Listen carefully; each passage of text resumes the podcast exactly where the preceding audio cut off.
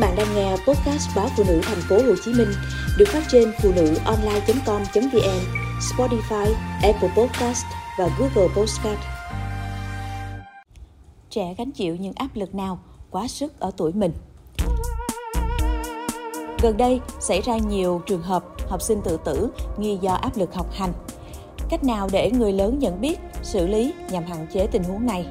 Tiến sĩ bác sĩ Đinh Thạc, trưởng khoa tâm lý bệnh viện Nhi đồng 1 cho biết, có hai nguyên nhân chính.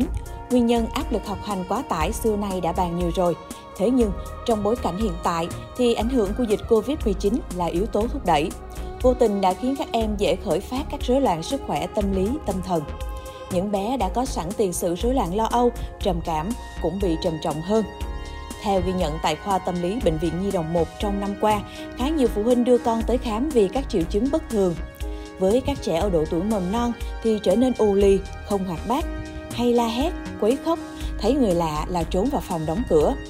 Còn những trẻ lớn ở độ tuổi cấp 2, cấp 3 chủ yếu do suy giảm trí nhớ hậu Covid-19, kém tập trung, học hành giảm sút nên rơi vào trạng thái rối loạn lo âu, trầm cảm. Đơn cử như trường hợp của bệnh nhi tên Phương Vi học lớp 11 ngụ tại Đồng Nai. Mẹ của Vi đã tức tốc đưa con gái về thành phố Hồ Chí Minh khám khi nghe con nói: "Mẹ ơi, con sắp chết mất, con không muốn sống nữa." Khi thăm khám, trò chuyện với bác sĩ, nghe cô bé cởi mở nỗi lòng khiến người lớn ai cũng bàng hoàng. Vi nói một tháng nay không tập trung học hành được, điểm số giảm sút. Thế nhưng khi về nhà, lúc cô bé đang cố gắng ngồi làm bài thì mọi người lại quá ồn ào, vì có em trai 4 tuổi, cậu em vô cùng nghịch ngợm, thường xuyên chọc phá chị và hay la hét khóc lóc. Bị làm phiền liên tục, không được tôn trọng không gian riêng, nhiều lần Vi nói với ba mẹ nhưng đều bị gạt đi. Cha mẹ không có giải pháp mà chỉ yêu cầu chị gái phải nhường em. Bất lực trong đối thoại với cha mẹ, quá bế tắc Vi đã chuẩn bị sẵn dao để giết em rồi tự sát, nhưng do sợ không dám thực hiện ca này rất may mắn được đưa tới khám và điều trị tâm lý kịp thời. Bên cạnh thuốc và các liệu pháp tâm lý cho bệnh nhi, bác sĩ Thạc còn phải điều trị tâm lý cho cả cha mẹ của bé. Bởi chính phụ huynh phải nhận thức và thay đổi cách nhìn nhận vấn đề thì mới giúp cô bé được. Vậy trước khi thực hiện hành vi tự hủy hoại, trẻ có những dấu hiệu nào để phụ huynh có thể nhận biết không? Bác sĩ Đinh Thạc cho biết, trước tiên Thông thường, với những trẻ thực hiện hành vi tự tử, tự hủy hoại thì trẻ đều phát tín hiệu cho người thân từ trước.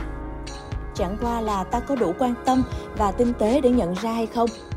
Cũng có khi phụ huynh nhận ra nhưng lại phớt lờ vì cho rằng không quan trọng và nghĩ nó không dám làm đâu. Thực tế, khi khai thác các bệnh nhi được đưa tới khám tâm lý, các bác sĩ ghi nhận không ít pha xử lý tình huống sai lầm mang tính chủ quan của cha mẹ. Chẳng hạn trẻ nhắc nhiều về cái chết phụ huynh nghe mãi thấy nhàm, còn đâm ra bực và cho rằng con cái đang dọa dẫm mình. Thậm chí có ông bố bà mẹ bực quá, còn thách thức con.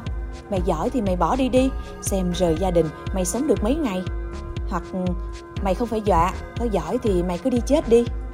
Đương nhiên, cha mẹ nói câu ấy không phải họ mong con của mình bỏ đi hay chết đi, mà chỉ là quá tự tin, nghĩ rằng trẻ sẽ sợ và không dám làm thật phụ huynh không biết rằng tâm sinh lý của con cái sẽ thay đổi theo mỗi giai đoạn khác nhau.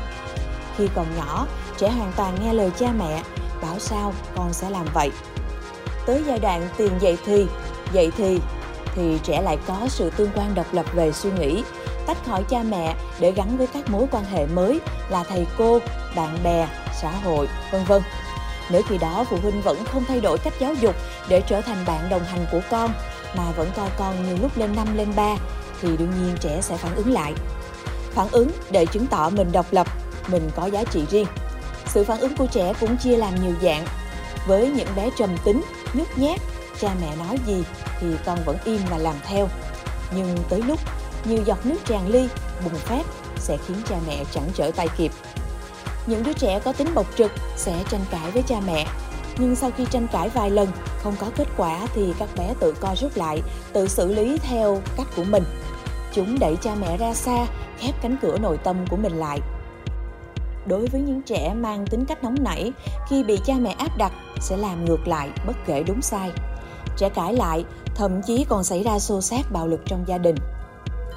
Vậy những lời khuyên nào được đưa ra để phụ huynh kịp thời phát hiện và tránh những hậu quả nghiêm trọng? Theo bác sĩ Đinh Thạc, nếu thấy con hay nói về cái chết thì phải coi chừng. Các bé đôi khi sẽ không nói trực tiếp là con muốn chết, mà các câu bâng quơ khi xem một bộ phim, đọc một quyển truyện, bày tỏ hàm ý chết không có gì đáng sợ. Điều đó có nghĩa là con đã suy nghĩ nhiều về cái chết. Bởi một đứa trẻ vui vẻ, có sức khỏe tâm lý tốt sẽ không bao giờ nghĩ về cái chết như vậy. Khi tranh cãi với cha mẹ, nếu con nói bắt con thế này thế kia, con sẽ chết hoặc con sẽ bỏ đi, thì đừng bao giờ thêm dầu vào lửa bằng cách thách thức con. Như thế, trẻ sẽ cảm thấy mình bị coi thường, giễu cợt và để chứng tỏ bản thân có thể, trẻ sẽ làm thật. Nếu thường xuyên xung đột với con cái, phụ huynh cần ngồi lại với con.